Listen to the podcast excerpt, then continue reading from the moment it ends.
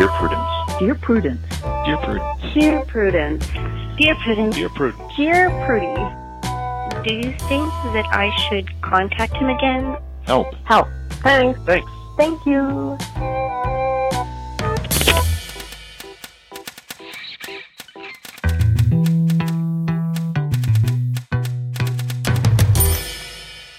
Hello, and welcome to another mini episode of Dear Prudence. I'm your host, Daniel M. Lavery, and this show is for you, our Plus subscribers. Our guest this week is Jack Doyle, an LGBTQ healthcare advocate, historian, and journalist originally hailing from New England. Now, here's our first letter. You get to read our next one. Okay. Oh, you're just giving me all the like quite heavy ones. All right, here we go. Uh, the subject is spreading dad's ashes. Dear Prudence, my dad died when I was eight. He had three adult children from a previous marriage. I have not seen or spoken to them since. My mom kept his ashes all these years. She recently died, and my stepdad and I decided that when the current health crisis has subsided appropriately, we would like to spread her ashes in her home state. My father was from the same state, and I figured it would make sense to spread his ashes at the same time. My mom never totally got over his sudden death, and she considered him her soulmate. It makes me happy to think that they'll be together. My stepdad is a great guy and is fine with this scenario. My question is about my siblings. Do I have a moral obligation to seek their approval, ask if they'd like to be there, or keep some of his ashes? We have a very uncommon surname, and it would be easy for me to find them. But it's been over 30 years, and they've never reached out to me. I have the same last name and a fairly uncommon first name. I don't live far from where we lived when my dad died. I would be easy to find too. Part of me feels like if they haven't reached out in time to inquire about his ashes, it's a closed case, but part of me thinks I have an obligation to ask. If I'm honest, the thought of reaching out makes me nauseated. What obligation do I have? What's your read on this? You know, this is also uh, kind of like the last letter. I feel like there's not much in the way of an obligation. So it's really a question of what are you hoping to get out of this? And what would you like? And what can you live with? And what can you not? Uh, you know, I, I, think I would try to, to whatever extent you can, release yourself of the burden of feeling like whatever choice you make is going to permanently affect your half siblings' ability to process their father's death. You know they've chosen not to have a relationship um, with you or your mother they've chosen not to get in touch about his remains for 30 years that's not an accident you know uh, they may very well feel conflicted about that sometimes but that's a choice that you know that they've made you know yeah that's information that you have. I think the letter writer is treating it like they don't have information, like these siblings are kind of a blank slate and, and they're trying to guess what they might feel one way or the other. I actually think you have information that their preference is to not ask, to not seek out information about their dad's remains, and to not want to be a part of any potential funeral or memorial service. Yes, absolutely. And I can really hear the anxiety in that last line of, of the thought of reaching out makes me feel nauseated, uh, which suggests to me that you know, this person is not perhaps so curious and not wanting to establish a relationship, which is totally fine. Because, um, as you say, it's it, it, it is pretty clear. You know, uh, even not knowing the context of you know the previous marriage or, or what have you, it, it is pretty clear that they have made some choices. Um, you know, I, I think it's appropriate here, especially honoring your mom simultaneously to you know have that be a moment for you and your stepdad if that's what you prefer yeah i think too part of the like potential like nauseated reaction was that sense of they don't say much about what their relationship like with was uh, with those adult children when they were a kid before uh, their father died. But certainly as soon as he died those people withdrew from the letter writer's life entirely. Yeah um, which is a choice for an eight year old's kid i think yeah, mean, yeah, that could have been be complicated, incredibly but... traumatic. Even if, even if they weren't like super close beforehand, like an eight-year-old sees all these relatives suddenly vanish and think like, "Well, what's wrong with me?" Yeah, yeah. Um, so, yeah, I just, I, I guess mostly my my, the thing I want to impart to the letter writer here is, you have a lot of options. You are not going to harm them uh, by either not reaching out or um, it's not re- like incumbent upon you to try to um, mend fences with people who years ago decided to remove themselves from the lives of an eight year old. Like, I, I, just want you to feel like what you're doing is a, a choice that you are allowed to make. They have not signaled any desire to be involved in this process. So if you decide to take them at their pretty clear word, which that word came to you through an absence, but that's still a clear no, you're not uh, avoiding them or ignoring their wishes or doing something kind of like underhanded and sneakily. Yeah, absolutely. There are many other situations, I think, if circumstances had been a little different, where I'd say, in most cases, I think you'd be obligated to tell them. But, but I think here it is pretty clear what the relationship or lack of relationship is. And um, I, I think it's okay to, to have this, you know, be a moment for, for you know your family um, who has been in your life. Yeah, my last um, alternate suggestion would be if it remains kind of eating away at you and you think you will feel more peaceful if you give them a heads up. I don't think you should do more than that. I don't think you should ask for their permission. But if your stepfather, for example, is willing to reach out, you could potentially ask him to just let them know, hey, we're going to be doing a ceremony with, you know, dad's name and mom's name as ashes at their state park, like per their requests. Next week, if you're able to attend, please. And again, all of this, right, is very theoretical because depending on where you live, you may not be able to gather in any kind of a state park or, um, uh, you know, they, they don't say it's exactly a state park, but um, depending on where this is, you may not be able to congregate um, for a while. So some of this might be something you can kind of put on the back burner, which would maybe be helpful as you sort of sort through what you want here. But yeah, I would say if you do reach out, consider asking your stepfather to do it on your behalf. Certainly don't do more than say, here's what we're going to do. Let us know if you'd like to join. Um, you yeah. don't need their permission. Totally, totally. And I'm sorry about the loss of your mom, and I hope you're doing as well as can be expected. Yeah, I hope you find it like a meaningful and a lovely ceremony. Oh boy. Okay, so oh, now actually boy. at least I get to read a tough one. Okay, go for it. Um, which is like I have I feel like this thoughts is, about this one. So I feel like this these people are like setting up a situation where that last letter is in the future of all of these kids. I know it's very meta, like well chosen here, but oh my god. Yeah. So the subject is bitter goodbye. Dear Prudence, I dated Olivia for three years. It didn't work out, but I didn't want to pull a disappearing act on her kids. I had a revolving cast of, quote, uncles as a kid myself. It wasn't fun. This worked well for a few months. I even had the kids over last Thanksgiving since Olivia was working. Then she met a new guy. He didn't want me around, so Olivia went no contact. I didn't even get a chance to say goodbye. It was a gut punch because I really cared about those kids. Recently, Olivia reached out and begged me for help. This new guy had wrecked her car and stolen from her. I told her I would give her the money, but only if I got to see the kids one last time. Olivia was pretty desperate, so she agreed. I went over with a few presents and I talked to the kids. They asked me where I had been and didn't I want to see them anymore. I told them I loved them, but that their mom didn't want me around anymore. I just wanted to say goodbye. I left and sent the money. I told Olivia never to contact me again. She left me a bitter voicemail about me trying to make her the quote bad guy. I just wanted to be honest with the kids. Was I out of line? yes. Yeah, absolutely. Why don't you be honest with yourself first, uh, perhaps? Oh my goodness. Yeah, um, that was brutal. Yeah. This, I had some really strong initial reactions when I when I read this letter. There's a lot going on here, but uh, yeah, I, I this certainly is not just wanting about wanting to say goodbye to the kids. Um, it's about revenge and control. Revenge. I think. Mm-hmm. Yep. And regardless of intentions, the kids have been collateral damage in this. Um, it's not clear how old they are, but um, clearly they're young enough to really not be clear about what the situation is. And, you know, I mean, I think it's pretty clear in, in gentle terms that you mishandled this situation.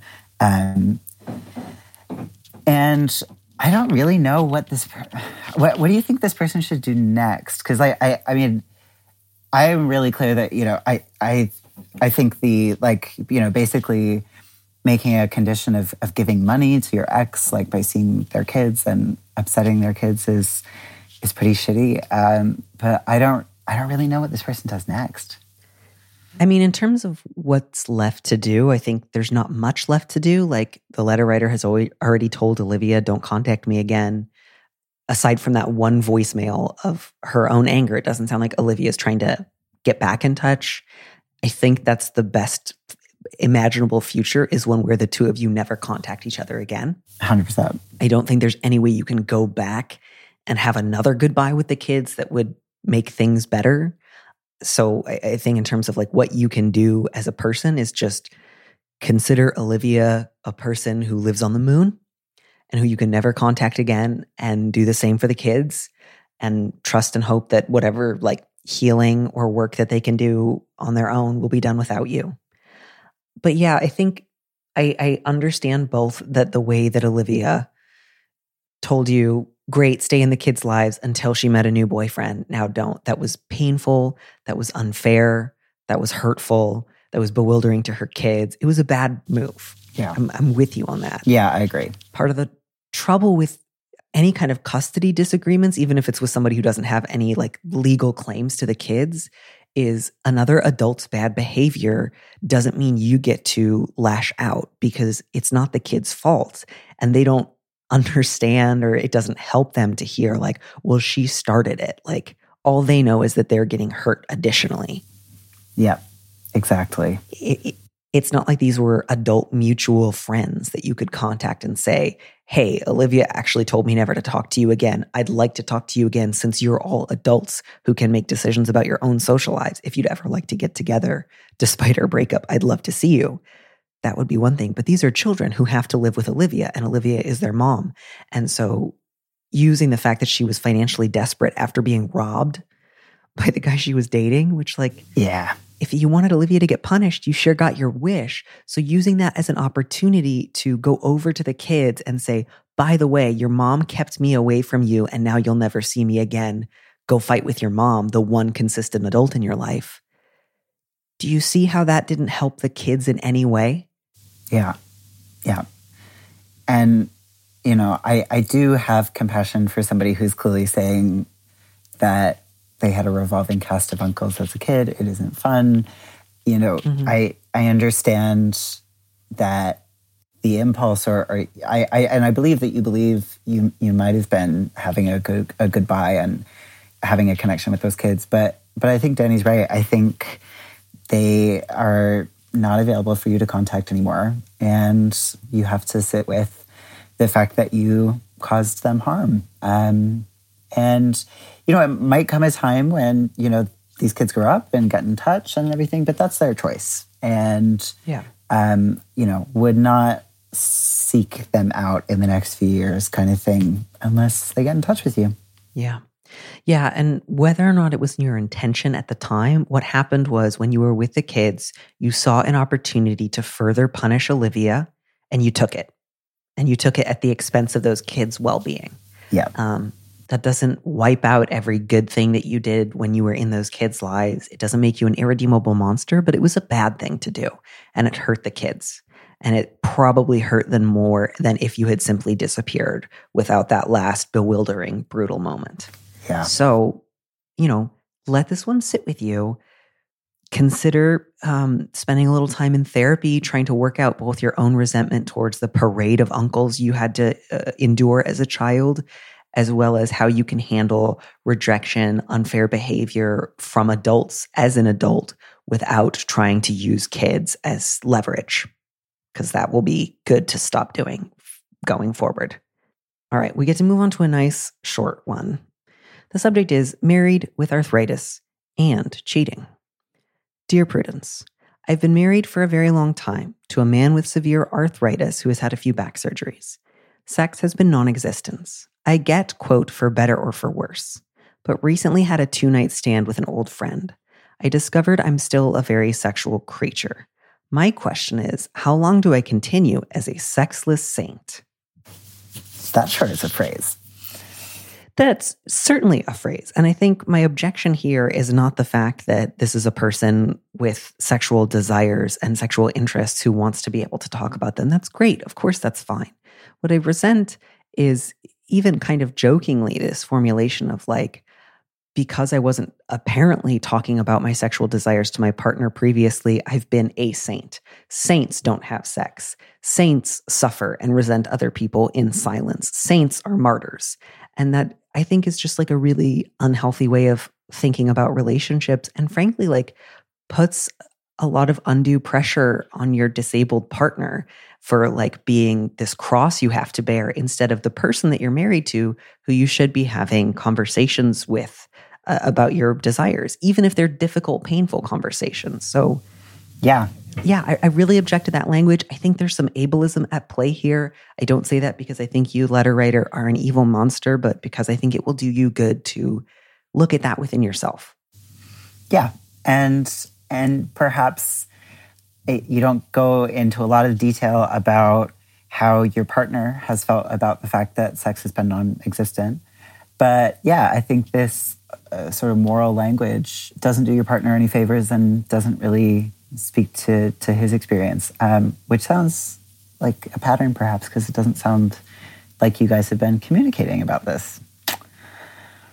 In terms of how this person moved forward, I I think the first thing is to to have a conversation with your partner that you should have probably had a while ago about just checking in about how you guys are feeling sexually, um, addressing the fact that you haven't been having sex, and identifying for yourself how important sex is for you in a relationship, um, because that's going to be the thing that determines whether or not this relationship continues. Um, do you think they they have to have this conversation with prefacing with like, and I cheated on you? Yeah, I mean, I think it would be good. I think it's important information. Um, I, I think that I also think it's possible to have honest conversations with partners about cheating that don't necessarily result in everyone falling to the ground stricken and like never emotionally recovering ever. I realize that I don't mean to sound flippant in that. I just think that these are conversations that people in like long term relationships should be prepared to have as like something that can be painful and difficult and can lead to like fights and possible conflict and possible breakups, but not like, oh my God, how could this have happened? Like it happens a lot. People do it a lot. We should be able to find language to talk about it. So, yeah, I would encourage this letter writer to include that. Um, they don't have to if the conversation instead is just, I really, really want to have sex. What do you feel about sex? Do you think about it ever? Do you wish there was some way that the two of us could share sexual intimacy? Do you want to talk about ways that we could potentially include sexual intimacy with other people's? Does that idea cause you pain? Tell me what you think about it. If the two of us want different things, let's disagree openly rather than like, I'll silently assume that uh, you don't want something and then go on living my life without ever discussing it with you. Like the for better or for worse thing isn't just like never talk to your partner about sex if they're in physical pain. It means like being with your partner, being present. And one thing you haven't done with your partner in this is be present because your partner clearly doesn't know what's going on with you and you're not asking questions. And I don't say that to be like, this is all your fault. Your partner's the real saint. You're the monster you've made some choices that I think you can make better choices around. But um, yeah, let go of the idea that sexlessness and sainthood are connected. Let go of the idea that sainthood is a good thing and start thinking about your partnership as one where you and your partner are both equals with an equal stake in your future intimacy and who are allowed to discuss options and possibilities, even if that means every conversation isn't smooth and easy that's okay. You two are married for a very long time. You should be past the like, you know, frosh off string of like, oh, we never fight, you know? Yeah. After a lifetime of for better and for worse, you should have some really great fights under your belt. Absolutely. Yeah. And I think this is worth having a hard conversation uh, and even a fight about, or several.